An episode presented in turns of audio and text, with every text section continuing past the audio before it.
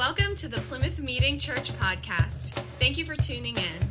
We hope the following message touches your hearts and minds. And uh, I, I wouldn't call us control freaks, but we, we like a good plan. We, we really do. We like a good framework. A, a, quick example is when we have a day off together. About one day a week, we try to have a, a day off together. And, and we're kind of protective about it. Where we want to approach this day with intentionality. And uh, we, we have learned over the years that we don't want to work, work, work, and then just stumble into this day off together with no idea with how it's supposed to feel, what we're doing. Um, we, we do not like the feeling of being directionless. Directionless. And so if the plan is to just veg out all day, then that's the plan. We have a direction to do nothing. Uh, but we we do not like the feeling of being directionless, and I think most of us would agree that it's good to have a little plan. It's good to have a little vision in your life. And so today we are considering this invitation that God has for us. God invites us to make plans, but specifically, God invites us to have God-centered plans. God-centered planning, and you know what? We could even parse that out to God centered investments, God centered stewardship, and, and other things like that. So, yes, we are in James chapter 4 today. Uh, if, you, you're not already there, grab your Bibles, turn to James chapter 4, 13 to 17. Uh, in the New Testament, uh, you'll most likely find the book of Hebrews first. It's a larger book, it's a bigger target. You'll probably find that first. Little James is right after the book of Hebrews. Uh, James is actually a letter, and it brings challenge. I don't know if you've read James all the way through recently, but it's, it's filled with a lot of challenging words. It, it can bring conviction and also has a lot of practical instruction in this little letter. And so today we're going to zoom in in this little snippet that James has for us. And just to give you some background here, he has merchants in mind the text that we're about to get in, into. This idea of, of merchants, you know, the, uh, the men and women who, who buy and, and sell and, and trade goods, merchants. So James says, he says, Now look here, you people who say, Today or tomorrow we will go to such and such a town and spend a year there and trade, and we'll make some money. All right, so these are the merchants' plans, and it sounds pretty simple. All right? Let's go somewhere. Somehow we'll make money. We'll spend a whole year there, and that's that's the plan. Somewhere, somehow, let's go make money. And at a glance, there's nothing wrong with this.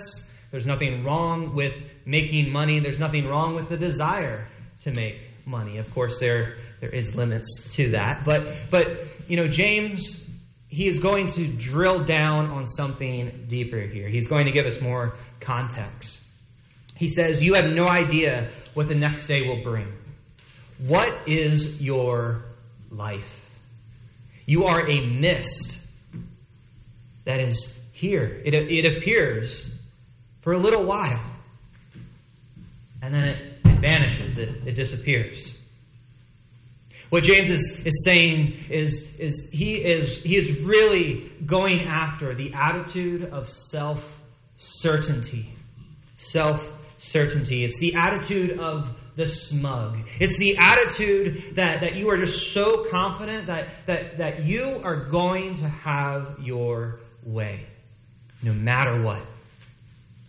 I think of the arrogant fiance in the film Titanic. His name was Cal, right? Nobody likes Cal, all right? If, if somebody does like Cal, you'll have to talk to me uh, that, that's a heart issue. Like, like Cal is not the hero in the movie Titanic, right? He's arrogant. And I believe he even has this line. He's like, a real man makes his own luck, right? You know what? Cal and everybody else, nobody knows that the Titanic is going to sink. Nobody knows that. Nobody can see tomorrow. And, and James, he, he says, you have, you have no idea what the next day will bring. What is your life? From the perspective of eternity, Life is short. It's it's it's a mist. It's a, it's a vapor. It's it's it's transitory. It, it just moves quickly. You may have heard my, my joke before. It's it's not original. I got it from somewhere. But life is like a, a roll of toilet paper. You know the the closer you get to the end, the faster it goes. Life moves quickly. Instead, you ought to say, if the Lord wills, we shall live and we shall do this or that. But as it is, you boast in your pride. All such boasting is evil.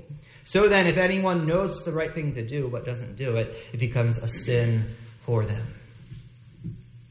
And I think this is what James is drilling down on. It's, it's this negligence of trusting in God. When we, when we fail to trust in God, we, we come up with these elaborate plans we're going to do this. We're going to do that. And all these plans, and, and we, we, we might, you know, we're, we're moving schedules around, we're, we're coordinating money and resources and things like that. We come up with these big, fancy plans, and God is so far away from those plans. And so when God is absent from our planning, there seems to be this trajectory here, okay? We start making plans without God, and if we do that long enough, when God is absent from our plans, then we start to bend towards pride. And then pride kind of builds up, then we just become arrogance, which is like pride on steroids, and then we start boasting. All right. In other words, we, we get so full of ourselves and our godless plans, and, and, and we're just we're just so confident that we are going to own tomorrow. We are so confident we are boasting in the uncertainty of tomorrow. And you know what? James calls this evil. It's no good. And then verse 17 there, it's kind of like this abrasive punch you know, but now that you know what is right, do it. God wants to be a part of our plans. So the invitation this morning is to condition our plans with, with God in the, in the center of it. God is the one who holds tomorrow, okay? And the right thing to do is not write God out of our plans. Don't be presumptuous that tomorrow is going to come for you. Don't be presumptuous that you are just going to own tomorrow. You're just going to destroy it. Right? That, that, that, that arrogance, that, that, that confidence, that godless confidence. So instead, God invites us. He wants to be at the center, the center of our planning. And again, we could parse that out to to you know investments, stewardship, other things we have going on in our life. God wants to be at the center. So I see this this kind of swing. We have a goalie here. On one side, we have almost like a like a lack of planning. All right? And and when we make no plans, we drift. There's there's laziness, the old uh, vice called sloth, right? Laziness and apathy. And, and you know what? If, if we just, we don't dream, we don't make any plans, there is just lack of everything, I mean, really, we start to die. That leads to, to death. On the other side of this pendulum swing, on the other side of this gully, this gutter here, is, is almost like too much planning. When we have an excess of, of planning, all these plans without God. And, and again, that leads to pride and arrogance, and we, we begin to, to boast. All these plans. We're gonna, we're gonna be so successful. We're gonna make so much money.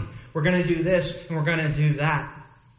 And all that is nuanced with we're making these plans, and God is so far from those plans. And as James is, is nuancing here, what James is really pointing to, it's these, these it's, it's the attitude of the arrogant. An arrogant person. It, it's a person where their, their self worth is just so high. They're, they see themselves as superior. They are a walking God on this planet. And they have this unhealthy attitude of self certainty. And again, James is like, you have no idea what tomorrow brings. You have no idea. What is your life? The Bible has some arrogant characters. I think of David's third son, Absalom. All right, just a, a quick evaluation of, of Absalom. Uh, he, he looked kingly. People liked him. He had good charisma. He had good looks. He, he, we're actually told he had big, luscious hair. Any ladies in here like a man with good full hair? Any any ladies want to you know just just uh, he had big, luscious hair. It even says you know at, at some point he he has to get a haircut, and it weighs of his hair weighs about five pounds. The Bible says that. He was a good looking guy. He had charisma. Like he checks so many of the boxes. He is kingly material. But here's the here's the deal. He had poor character. Absalom, he declared himself king, right? He's the third third born son. He declared himself king. He made plans. He slept with the palace concubines out in public. His arrogance and his, his prideful ambition led him to, he's listening to the wrong advice and he's just consistently listening to that bad advice. And, and again, he makes more plans. Bad, like the rotten kind of ambition is taking over. That arrogance is taking over. His pride, his arrogance, it leads him to rebellion, rebellion against his father David and he he attacks his father's troops. I'll leave you hanging there. You can check out 2 Samuel 18 and 19 to find out what happens to Absalom. But his plans of self promotion, his, his arrogance, his attitude that he's going to own tomorrow, that he's going to be king, that he's going to, he's going to do this and he's going to do that, all of that self certainty, it got him nowhere. And it ends it ends with a, a, sad ending for him. It didn't have to be that way. So let's take a couple steps back and just kind of let's talk about planning again. Any positive examples of, of planning? Well, one, let's start with God. God is a planner. We look at the story of creation. You know, God, God creates and He organizes we don't see a God of, of chaos in the Genesis story. And the redemption story, the same thing. Like, the redemption story is not random. Like, God making a way for salvation, and, and there's, there's plans. I mean, the reason why biblical prophecy works is because, is because God is a planner. God is the one who sees tomorrow. He's organizing, He's working, He's moving behind the scenes. Again, the story of redemption is not random. Jesus didn't walk into Bethlehem in the in the stable like just randomly he didn't just randomly show up someday. Like that's no, we see a God of planning. Joseph was a planner. He led Egypt through 7 years of really tough famine.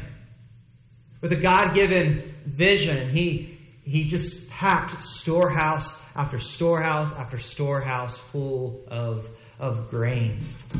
Nehemiah was a planner. God placed it upon his heart to rebuild the walls of Jerusalem, and he carefully obsessed, uh, uh, obsessed. He carefully uh, observed and assessed the broken walls. And when he, he did all of that, then he made some plans to rebuild Jerusalem.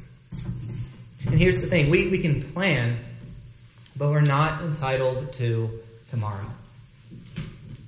This is what James is, is telling us today, what God is telling us today. We are not we are not entitled to tomorrow.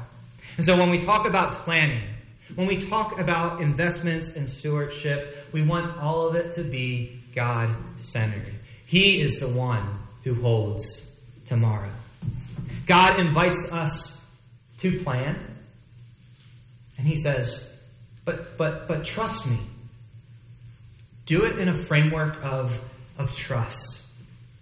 And I've actually found, I believe there's a little bit of God irony here because it's, it's almost like as, as we trust God more and more, we actually find out that God is the one who has trust us first. God entrusts us. We're, we're entrusted with our bodies. We, we, have, we have energy. We have skills. We have gifts. Our words that, that we can use to, to speak life, our intelligence. We're not entitled to our bodies. Like, God has given us a body. Our resources, our, our, our, our money, our, our tools, our equipment, our minivan, if you have a swimming pool, like, like God has entrusted you with that, that pool. We're entrusted with, with this church, this church building, our, our families, our communities. We could go on like land, water. Like God actually trusts us. We're entrusted with all of these with all of these things. So I have three applicable applications for us today. Certainly, there's there's more to to talk about this about making plans and and uh, t- taking a survey of all these things that God that God has given us and how we how we can use them wisely and how we can give our, ourselves away, give our give our stuff away, how we how we can make investments and how we can make good plans and be good stewards. I have three applicable reflections here, and it's counting the cost, it's committing things to God and it's also just paying attention to timing. From Luke chapter 14, the context is discipleship, and it certainly applies here. Jesus tells us to count the cost. Ground your plans in God and figure out the cost. Calculate it. In Hollywood, it is a legacy stain if a movie goes way over budget. And like the internet is so unforgiving. It, you know, they you like that is a, a, curse. If a if a movie goes over budget, it's like known forever. You'll never get away from that. Like like uh, Cleopatra, Apocalypse Now, Waterworld, The Lone Ranger, the animated movie Tangled. These are movies that, that went way over budget.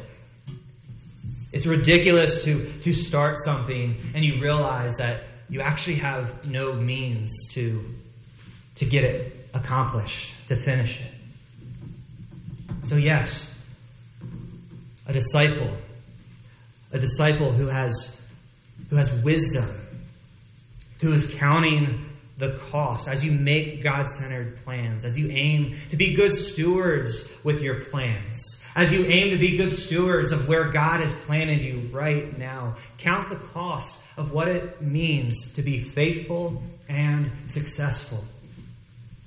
And I would argue to be faithful is to be successful. As you make God centered plans, commit what you do to the Lord. Count the cost and then commit it to the Lord. That's scripture. That's Proverbs 16:3. Trust as if everything depends on him and work as if everything depended on you. Commit what you do to the Lord. And so think about what plans you have right now, what projects you might have going on right now. Have you committed them to the Lord? Maybe you're thinking about putting up some Christmas decorations. I know it's a little early for some of you, but you're making plans. Okay, where's the tree going to go this year?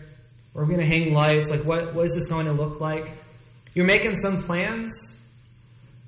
But, like, still invite God into that process. Be grateful in the whole celebration, right? Like, like put God into those those activities. Commit what you do to the Lord. And as you make God centered plans, figure out the cost, commit what you do to the Lord, and then also pay attention to the seasons. Pay attention to timing. Ecclesiastes 3. There is a time for everything, a season for every activity under the sun. Timing is important. Rhythm is important. You know what? A God centered plan, it will unfold in His time. And again, we're, we're invited to trust God in His timing. In our, in our bedroom, we have, um, it, it, may have come from Hobby Lobby or, or something like that. It, it's a piece of, of art and it says, God's timing is perfect. Now, I could just kind of look at that and treat it as like Hobby Lobby Christianity, and it's like, okay, that makes me feel good. But no, no, like that's that's theology. That that is practical, like wisdom. God's timing is perfect. Trust in the one who holds tomorrow. Trust in His timing. Make God-centered plans. Lay them, lay them out before the Lord and trust that they will unfold in His timing. As you plan, ask the Holy Spirit, hey, is there any is there any rhythms off right now? Is there any is there any rhythms that are out of out of sync? Are you out of sorts right now? Paying attention to rhythms is important because I mean even just taking examples from agriculture, grape grapevines and apple trees, you know, like it it really hurts to grow when it's the season of, of pruning. It's really hard to bear fruit when you're in the dormant winter season.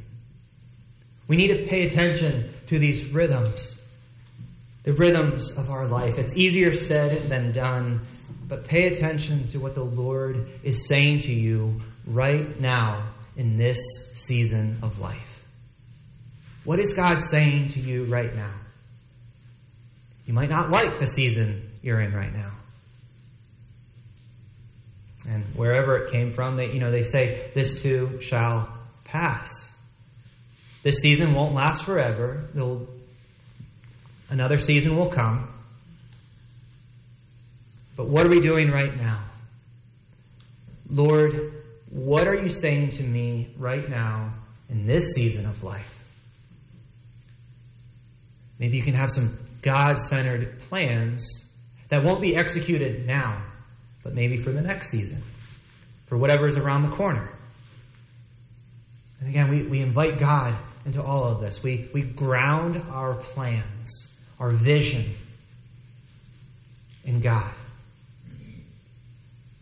Life is short, and life is way too good to be directionless. So let's let's go to the Lord. Let's let's talk to Jesus. He's our friend. He's our good friend. And let's let's trust him with our plans. Let's pray.